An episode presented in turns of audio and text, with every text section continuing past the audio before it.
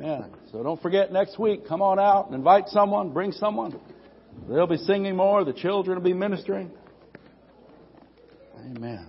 Well, good morning. Good to see everybody out this morning. Trust you've had a good week. If you have your Bibles, please turn to 1 Thessalonians chapter number 4. We're going to continue part 2 of our message, the comfort of His coming. The comfort of His coming. Aren't you glad Jesus is coming a second time? Amen? And we're celebrating that first trip and thank God for that got to that cross so that you and I could be forgiven. But now he's going to come a second time and get us out of this mess. That sounds pretty good too. Amen? Amen. First Thessalonians 4. Look at verse 13 with me. Brothers, we do not want you to be ignorant or unlearned about those who fall asleep or to grieve like the rest of men who have no hope. We believe that Jesus died and rose again and so we believe that God will bring with Jesus those who have fallen asleep in him. According to the Lord's own word, we tell you that we who are still alive, who are left till the coming of the Lord, will certainly not precede those who have fallen asleep. For the Lord himself will come down from heaven with a shout or a loud command with the voice of the archangel and the trumpet call of God. And the dead in Christ will rise first, and after that, we who are still alive and are left will be caught up together with them in the clouds to meet the Lord in the air. And so we will be with the Lord forever. Therefore, encourage each other with these words. Father, we thank you for these encouraging words. We thank you for this great blessed hope that we have. And we thank you that it is drawing closer every day. And you're giving us grace to walk this walk of faith until then. In Jesus' name and God's people said. The comfort of his coming. This is part two of our sermon. This young church the, in Thessalonica, they were confused about the role, if any, that the believers who had already died in the Lord would take place at the coming of the Lord. They were concerned about their loved ones, fellow Christians. Now they believed the first part of verse 14 that Jesus died and rose again, but they failed to grasp um, what else would unfold at the coming of the Lord. They were battling confusion, they were battling sorrow, and Paul writes these six verses to encourage and to comfort their hearts and our hearts as well. Our outline very simple. Number one was revelation. Number two was return.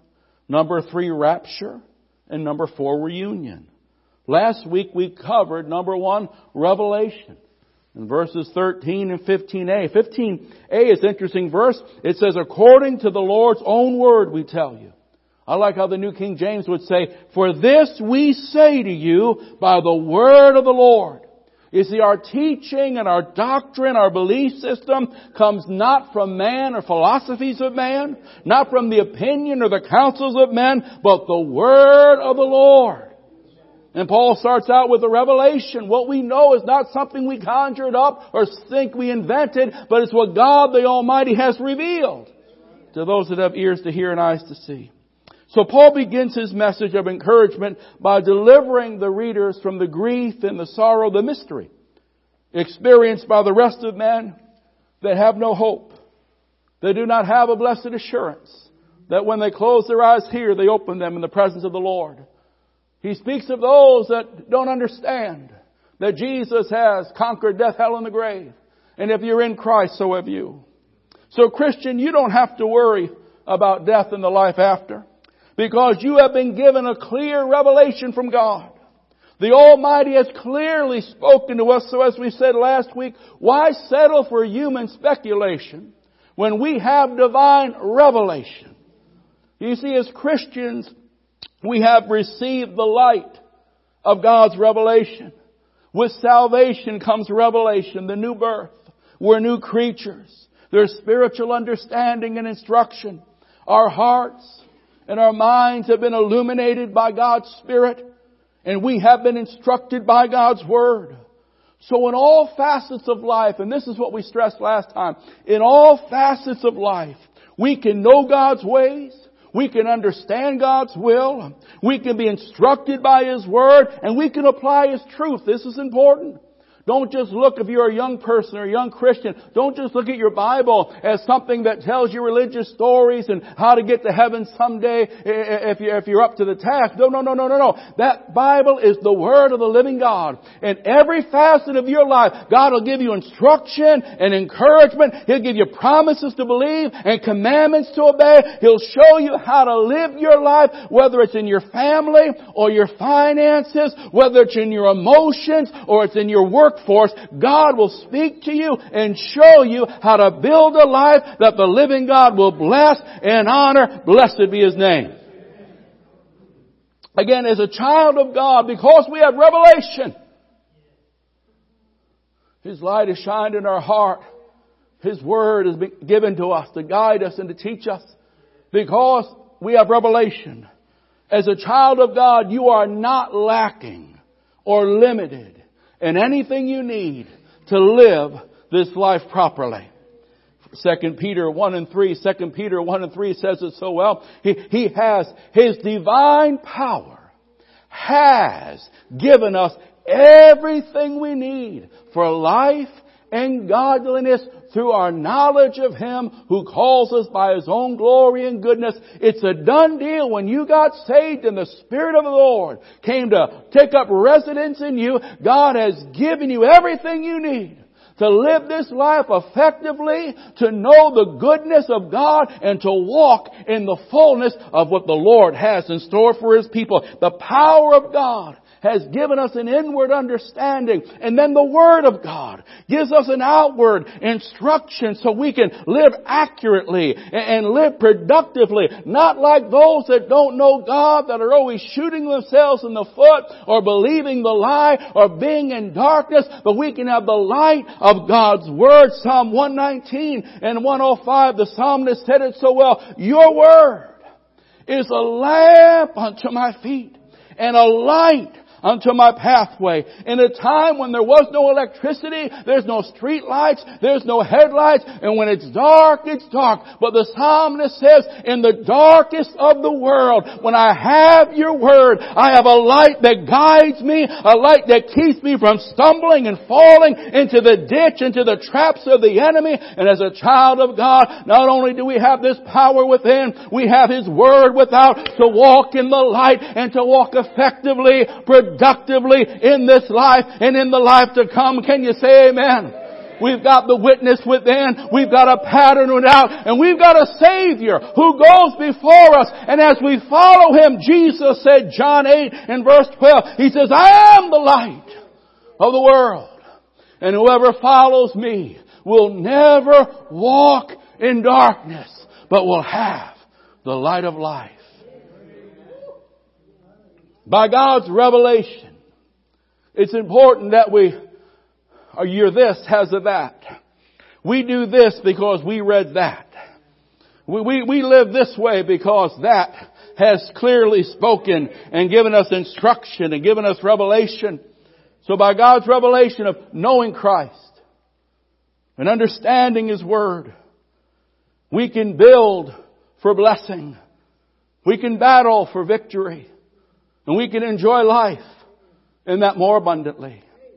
We can build for blessing. That's what Jesus said in Matthew's Gospel, the seventh chapter. He says, when you hear this word and you obey this word, you're like a person that builds their house on a solid foundation so strong a foundation that even though the storms come like anyone else, that house is secure, that house is strong. Why? Because you've taken the revelation of God's Word and you've applied it to the reality in the everyday of your life and you create a life that is strong, steadfast, secure forever and forevermore. And He said beyond that, when you have to fight the battles of life, you are not without weaponry. You are not without the ability to fight this fight of faith. As he said in Ephesians, the sixth chapter, when you put on that armor of God, don't you forget the sword of the Spirit, which is the Word of God. And with that sword, you can speak against that adversary. With that sword, you can proclaim the will and the Word of God into your situation. And above all, when you walk with Jesus,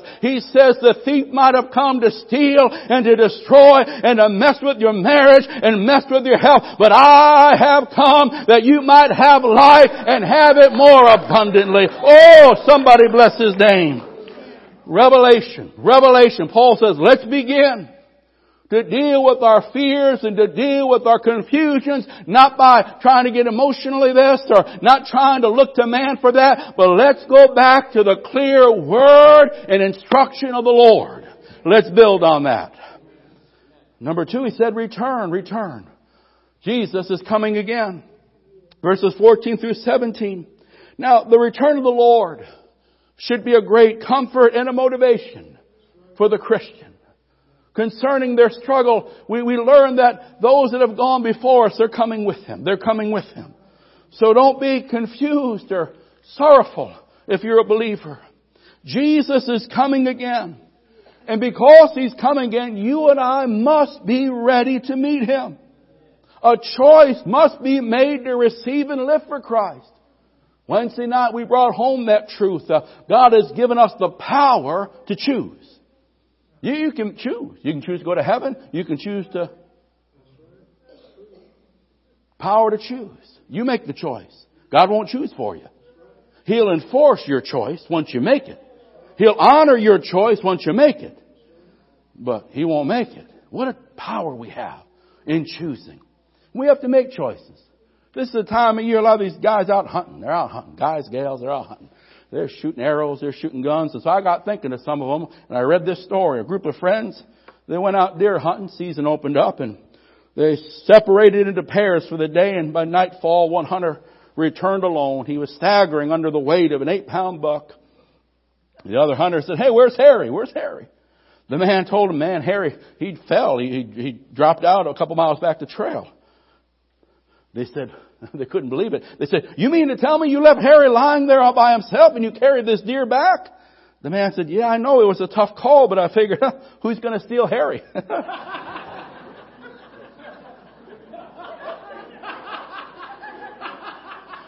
they'll take that eight pointer if no one's around. You know that. you know they'll take that eight pointer. That's for sure.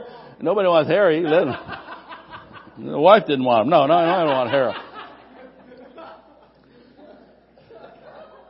Life is full of choices, isn't it? Tell your neighbor, life is full of choices. Now you might mess up on the choice of um, zig or zag or steak or fish. You might miss a lot of choices, but I'll tell you something. Don't choose. One choice you better get right. Have you chosen to give your life to Jesus? And have you chosen to serve Him faithfully and unashamed? That's the choice the deer hunter had to choose and you and I have to make a choice. And I pray you're here this morning you've made the right choice. No more wavering. The Bible says choose you this day. Why this day? Because today is the day where the arms of God are open wide. Today is the day, it's called the day of grace, where God will take you no matter what you've done or how many times you mess up. Today, this moment in time, it's a time when God will receive you. Whosoever will, if you'll come, He'll forgive you. If you'll give Him your life, He'll receive you and He won't reject you. So somebody, I encourage you this morning, come to Jesus. Make a serious choice to be serious about your walk with God. No longer be ashamed, but serve Him faithfully and boldly. Somebody say amen. And for those who have chosen the right choice, because Jesus is coming again, Number one, you have a reason for comfort. Concerning the believers that have gone home and your loved ones in the Lord, they're with Him. They're doing better than they were. And He will return and when He does, they'll be with Him. And when you die in the Lord, you'll be absent from the body, you'll be present with the Lord. You have a reason for comfort, even as you live in a hurting, death-filled world. But you also have a basis for your confidence Did you notice in verse 14 that Paul says, we believe that Jesus died. He didn't sleep. He died.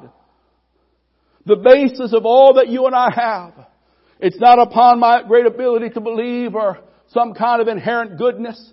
Everything I have is on the basis of what Jesus Christ has done, who He is, and what He did on Calvary's cross. You have a basis of your confidence that Jesus didn't sleep, but He died. He went to the cross in your place and in my place. He was our substitute. He endured the holy wrath of God. He, he endured that judgment that you and I might be forgiven. He was rejected that you and I would forever be accepted by God and we could walk in the presence of God and know and have peace with the living God. Jesus died and He died in our place. That's where our confidence rise. And we know that He died, but death didn't win. We know that He willingly gave Himself to be beaten and spat upon. But in the end, on that third day, He came up out of that grave, the mighty conqueror of death, hell, and the grave. And you and I today, our confidence is not based on something we've experienced here or something we hope we've achieved over here. My con- in Christ the Son solid rock I stand. On other ground I stand alone because Jesus died for me. My confidence is in His death, burial, and resurrection, not by works of righteousness what I have done, but according to His mercy, He saved me through the shed blood of His only begotten Son, and for that we forever give Him praise. If you're a believer this morning, you have a reason for comfort. Your loved ones are with the Lord. And when you die, immediately you're in His presence, but you have a basis for your confidence. We stand confidently in Jesus and what He has done. And we rejoice and we receive the triumph of His grace. Number three, you have a cause.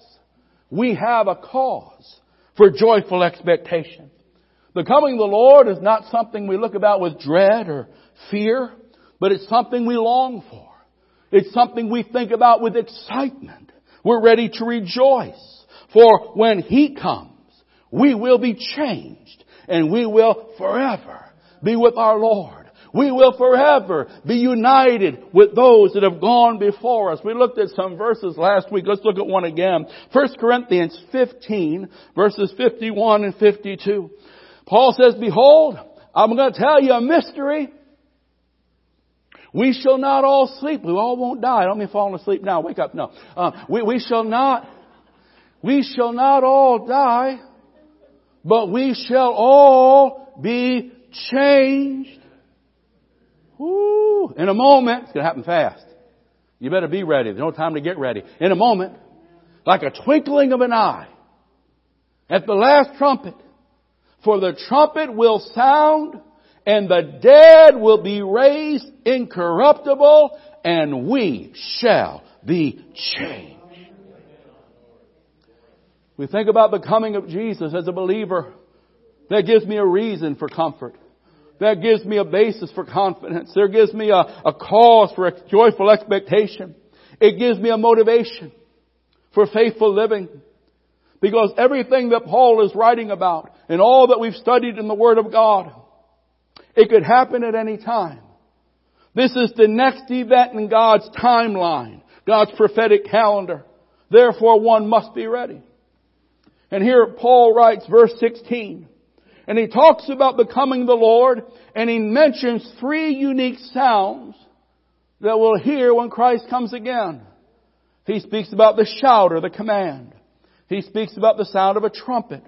He speaks of the voice of the archangel. Look at verse 16 again. For the Lord himself, he's not sending an angel, he's leading the charge. Amen. The Lord himself will come down from heaven. He's at the Father's right hand. He's going to come down with a loud command or a shout, with the voice of the archangel, and with the trumpet call of God, and then the dead in Christ will rise first. Aren't they with the Lord? Yeah, their spirit's with the Lord, but their body's in the grave. And they're going to get united. That spirit and that body is going to become a glorified body, and they're, they're going to have their own little reunion there. But let's look at this. The Lord shout. Wow. Wow. When this word is used in Bible days, it always carries the ring of authority and the note of urgency. When Jesus comes, He's going to come with a shout. Think about that. The same voice that spoke the worlds into being. The same voice that spoke and the raging seas became calm. The voice that spoke to our hearts when we were dead in sin and awakened us to new life and abundant life. I once was blind, but now I see. The same voice that stood outside the tomb of Lazarus and gave a command and death had no choice but to loose its hold and surrender its prey. But this time, this will be a shout and a command like none other. With such omnipotent authority, with such divine urgency, this time not one grave, but every grave of every believer will burst open wide as Jesus, the mighty conqueror of death, calls forth his own. Can you imagine such a day? Oh my. There's going to be a shout, and then there's going to be a sound of the trumpet. The use of trumpets was very familiar in Bible days. For the Jewish people, it would often mean that they were getting ready to declare war and go into battle. You know, the first time Jesus came was like a gentle lamb laying in Bethlehem's manger. But the second time he comes, he'll be as the roaring lion of the tribe of Judah to take his own and to conquer those that have defied him. Because men have rejected the Prince of Peace. They'll experience what John writes in Revelation as the wrath of the Lamb. Revelation 6, 15 and 16. This is why we're getting out of here. This is why we're getting away from all this. There's coming a day, those that miss the rapture, those that are not living for God, when the kings of the earth and the princes, the generals, the rich, the mighty, the slave and the free, they're gonna hide in the caves. They're gonna hide in the mountains and the rocks. What are they afraid of? They'll call out to the mountains, fall on us and hide us from the face of Him who sits on the throne and from the wrath of the Lamb. There'll be a trumpet call where God's finally gonna declare war. The abortion provider will have his day when the Almighty returns. The abuser will finally have a confrontation with the living God. It's coming a day this is foreign to the Bible teaching in the present hour, but I assure you, it's Bible from cover to cover. That He is holy and He is awesome. And if you reject His mercy, there's nothing left but His judgment. So I occur, I receive His mercy. Make things right with God. Don't sell your life for something so feeble. Trumpets were to declare war in Bible days. Trumpets also were used in the Jewish culture to announce special times and special seasons. And this, of course, will be the beginning of the end. The beginning of that great tribulation. That new season will begin. And trumpets were also used to gather the people of God when they began their journeys. In the Old Testament, when they're in the wilderness, they would declare that trumpet when it was time to break camp and move on. And when that trumpet of Christ goes forth, it's time to break camp and we're getting out of here. It's a journey that calls the people of God together. And He's taking us to a place where the roses never fade, where the builder and maker is God. Now the Romans also used trumpets for various reasons. But one thing the Romans would use, they would use trumpets to announce the arrival of a great person. And of course that trumpet is going to announce the arrival of the King of Kings and the Lord of Lords. And I don't know what he's going to play. Maybe all hail King Jesus. All hail Emmanuel. Or maybe just something as simple as all hail the power of Jesus' name. But when Jesus returns, there'll be a shout. There'll be a trumpet. And there'll be the voice of the archangel. You know, angels got in on this thing the first time around. They were able to glory to God in the highest, announce it to shepherds. God's going to let him in on the second time around where the angels are coming. His return. A shout. A trumpet. A voice. After all of that, what is it that we can say? Get ready. Get ready Don't be left behind. Don't be caught not right with God. Be ready to see Him face to face and give an account for the way you've lived your life. And the goal of every sincere Christian, if you're within the sound of my voice, 1 John 2, verse 28. 1 John 2, verse 28. The goal of every sincere Christian knowing that in any moment Jesus Christ could return. And if you miss it, folks, you're in a heap of trouble. So now, dear children, John writes to that New Testament church, continue in Him, abide in Him, stay close to Jesus. Don't live off something you did when you were eight years old in VBS. Stay close to Him every day. Dear children, continue in Him. Why? So that when He appears, and He will appear, like it or not, He's not calling ahead and ask if it's okay to come. He's not going to go ahead and make sure that you, you worked it out. No, He's going to come so that when He appears, we may be confident and unashamed before Him at His coming. I encourage you, this is what John encouraged the early church, live in such a way you continue close to Jesus day in and day out so that when He does come, and He shall come, you'll be confident, you'll be unashamed, you'll be able to face Jesus and look at Jesus and give an account for your life and you'll smile upon that life. The revelation, the return.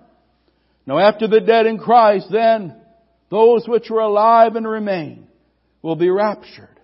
Look at verse 17. Look at verse 17. Paul writes after that, after the dead in Christ arise, after they're united, after that we who are still alive and are left will be caught up together with them.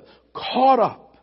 That's our word wrap. Caught up together with them in the clouds to meet the Lord in the air and we will be with the Lord forever. The rapture. Every living believer that's still alive when Christ comes will be caught up or raptured. The meaning of the word rapture is caught up there. It's the Latin word rapto. That's where we kind of got into our English from the Latin rapto. But after the Lord's command that dead in Christ rise, then we which are alive, suddenly without warning, millions of people will vanish from the earth like that. Can you imagine the effect it'll have on a lost world? Believers are gone. Unbelievers are behind. Pilots are disappearing as they're flying their planes. Surgeons disappear in the middle of surgery.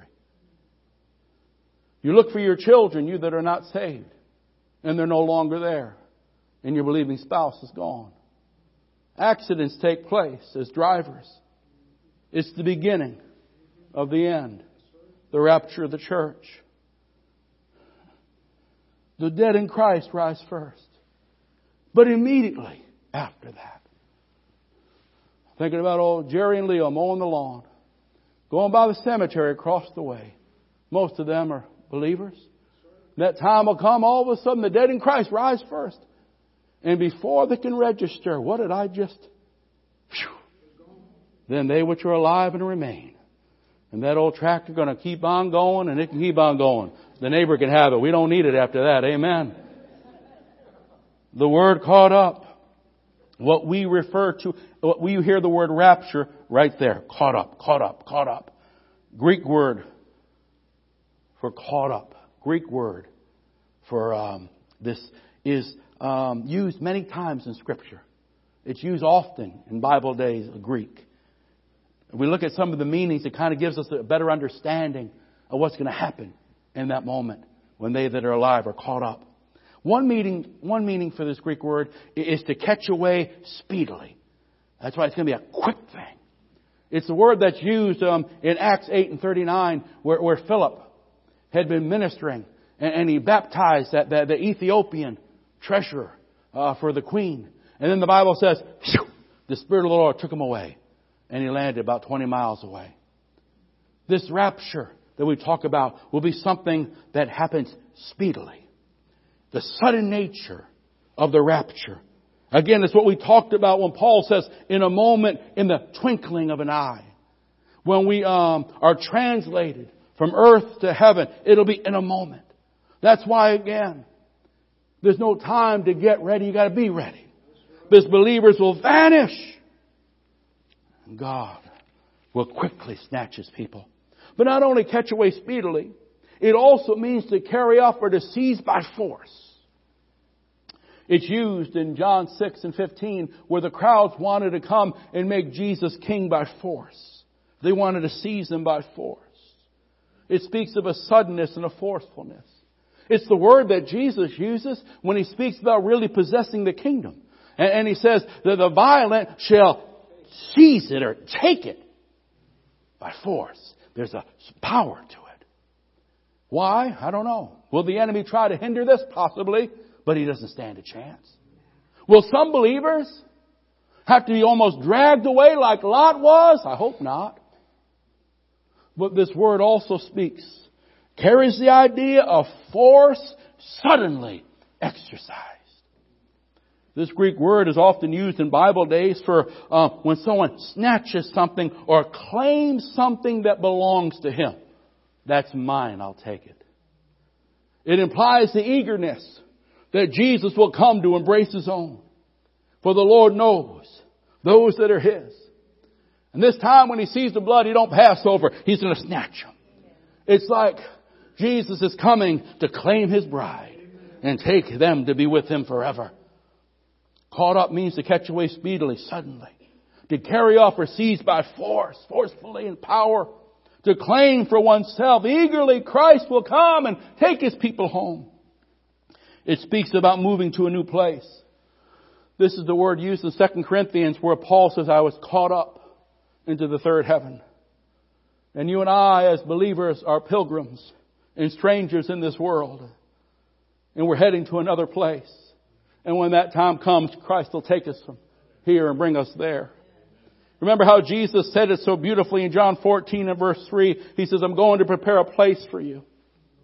John 14 and verse 3. I'm going to prepare a place for you. And he says, if I go and prepare a place for you, I will return. And I'll receive you unto myself and you'll be with me forever. You'll be with me forever. John 14 and verse 3. He's moving us to a new place. And there's also the last thought. It speaks of a rescuing from danger. When the apostle Paul was going to be torn apart by the crowds in Acts 23, the, the Roman soldiers had to come and rescue him from the riotous crowd. And this word is used, the rescuing from danger. Jesus will come and deliver his people from the wrath that is about to be poured out on the earth before the tribulation. Believers are removed from the earth before the judgment ever begins. 1 Thessalonians 1 and 10, it speaks how Jesus saves us. We are waiting for His Son from heaven, whom He raised from the dead, Jesus, who rescues, snatches us away from the coming wrath. Think about the rapture of the church. Those of us that are alive when Christ comes. First, the dead in Christ will go. But then immediately after that, every believer will vanish. It'll happen suddenly in a twinkle of an eye. It'll be forceful, powerful. It'll be Christ coming to claim His own for Himself, to take His bride to be with Him. He'll move us from this place into a better place, and He'll rescue us from the danger that is about to come on the earth. Revelation, return, rapture, and then lastly, reunion. Reunion. See, verse 18, Paul, he, he writes the reason, the real reason for this little section of teaching isn't merely just to give us some insight into what's going on, but even more than that, he says, encourage one another with these words. He says, understanding this should encourage your faith. It should encourage you about those that have gone before. It should encourage you in how you should live in the present. I think one of the most beautiful parts of this teaching is the reunion. Look at verse um, 17 and 18 again. After that, we who are still alive and are left will be caught up, caught up together with them. With them. Not just with, the, with them. Who's that? My brothers and sisters have gone on before me. And we're going to be in the clouds. We're going to meet the Lord and we will be with the Lord forever. We're going to be with them forever. Therefore, verse 18, he says, encourage each other with these words. Encourage each other. It's a beautiful word. That word meet there. After that, we are we're left uh, together with them in the clouds to meet the Lord in the air. That word meet carries the idea of meeting a royal or important person. We're going to meet the Lord in the air. We're going to meet Him. I mean, we've been walking by faith all this time. We're going to see Him face to face. We're going to see Him face to face. And you see, it's going to be a reunion with our Lord. And it's going to be our reunion with the family of God. It's going to be a reunion. It's going to be a glorious meeting because we will be changed. That's it. This impatience, this temper gone. Glorified body's coming. Amen. That, that bad hip, no more bad hip. Glorified body. It's going to be a glorious meeting and it's going to be an everlasting meeting. From that moment on, forever with our Lord. But secondly, it's going to be a reunion not just with the Lord, but with the family of the Lord. We will not only meet Jesus at the rapture, but we will also be reunited with our believing friends and our loved ones who have died together with them, the Bible says. But you see, this is, um, this is a great handful of verses to encourage the faith of those that are walking in this present hour. You see, death is a great separator, but Jesus Christ is a great unifier, reconciler. What a day that will be. It's closer now than when you first believed. You'll hold that baby in your arms again. You'll embrace that loved one again. That's what the Bible teaches. Now On that day, we'll see Jesus, but along with Jesus. Oh my. Oh my. I don't want to miss that. I don't want to miss that. I don't want to miss that. We've all had to do, and you're in the ministry, you've all had to do some baby funerals. Baby funerals. Hard baby funerals. I mean, baby's doing fine, but so much grief. That's supposed to be like that. But I never missed it once to say, yes, you want, I'm not going to lie to you. You want to see this baby again? You better live for Jesus. You better serve the Lord. If you do, then you know what? You got eternity to walk and talk, and enjoy all the things you didn't get to enjoy here. You can do that in heaven uh, for a million zillion years. I'm telling you, that's what the Bible teaches. Amen. You can talk. They can show you around heaven. It's going to be a wonderful thing. But you better make sure you get in. Now, the comfort of his coming. Paul says, encourage one another with these words. Let me encourage you this morning. Number one, be comforted concerning those that have died in the Christ, it won't be long. You're going to see them again. You're going to laugh with them again. You're going to cry with them again. You're going to tell stories with them again. Heaven's going to be an awesome thing. Heaven's going to be a wonderful thing. Be comforted. Be strong, though. Be strong. Because Christ is coming. And things won't always be like this. So hang in there. Hold the faith. Keep the faith. Stay faithful. Stay pure. So many are falling away, but you be determined. I'm going to make it. I'm going to keep believing and trusting in the Lord regardless. Amen. Be comforted, be strong, and be ready. Be ready. Live ready. Don't be caught. Don't be left behind. Don't be caught lukewarm. Be ready and be working. Be working. Often when Jesus talked about this, he said, be working. Be working. Be working. Time is short. And we all must do our part that they might hear the gospel. We must all do our part that the strays would be brought back so they'll be ready when he comes. We must do what God has called each one of us to do until he comes. Until he comes. If you're not ready this morning as we begin to sing the last song and pray the last prayer, I encourage you to come down to the altar and make things right with God. Don't be left behind. Don't be left behind. Say yes to Christ and walk in His grace today. For the rest of us, let's be comforted by this truth. Let's be encouraged to keep doing our part until He calls us home or He comes back to get us. Until then, let us be found faithful. Amen? And if you need prayer for anything else, you come down as we sing. We'll lay hands on you. The Lord will heal you. The Lord will fill you. The Lord will work. Go ahead, let's stand as we pray. Father, we love you. We love you. We love you. We love you. That's it.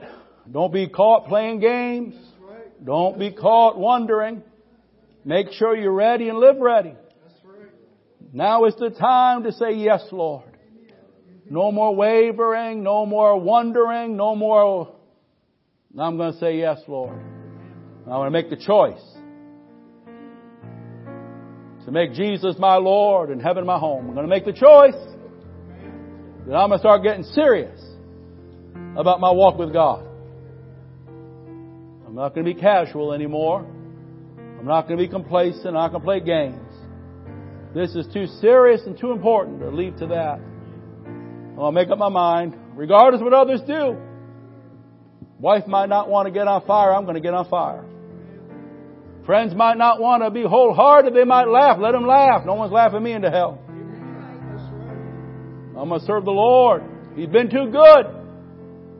He offers too much. I get done with this prayer. If you're not right, please come.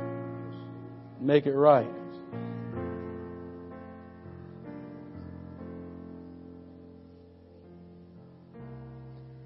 And for those that the loss of the loved ones. You're closer now to being united than ever before. And there's nothing wrong with thinking that way. That's what the Word of God teaches. That's to be a comfort in this present hour. That death is just a little thing. It's just it's not forever. We're going to be united again. So so keep keep keep comforting yourself with those words. Amen. And the rest of us, this world needs the gospel that we have. The world needs the gospel that we have. Amen. We got to do our part. We got to give to missions. We got to talk to our neighbors. We got to ask the Lord, Lord, use me on the workforce. Use me on the workforce, Lord. And any young people are here and God's talking to you about obeying God and going into the ministry, responding to the call. Don't reject Him. They need preachers. We need preachers. The laborers are needed to go and carry this gospel. So be open that God might put His hand on you and use you to preach. Father, we thank you. We love you. Oh God, we thank you for the promise of the coming of our Lord and King. We thank you, Lord, that soon and very soon we're going to see the King. That Jesus is coming. And it will be worth it all. Father, I pray use us while there is still time to do your works, while there is still time to take your gospel, to touch our world, use us, Lord. Use us in our homes. Use us on the job. Use us, Lord. And Father, help us to live faithfully in this present hour that we will be found ready when you come. Now, Father, let your power fall on this altar. Father, in the name of Jesus, let your power fall on this altar. Let streams of healing flow like the mighty rivers of God. Father, let your power flow. Let lives be changed.